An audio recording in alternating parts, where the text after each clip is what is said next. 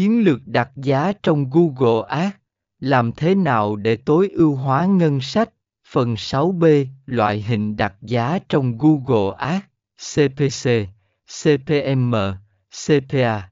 Trong Google Ads, có một số loại hình đặt giá phổ biến, CPC, chi phí trên mỗi nhấp chuột trong trường hợp này, bạn trả tiền cho mỗi lần người dùng nhấp vào quảng cáo của bạn. CPC thường được sử dụng trong các chiến dịch nhằm mục tiêu thúc đẩy lưu lượng trang web hoặc chuyển đổi.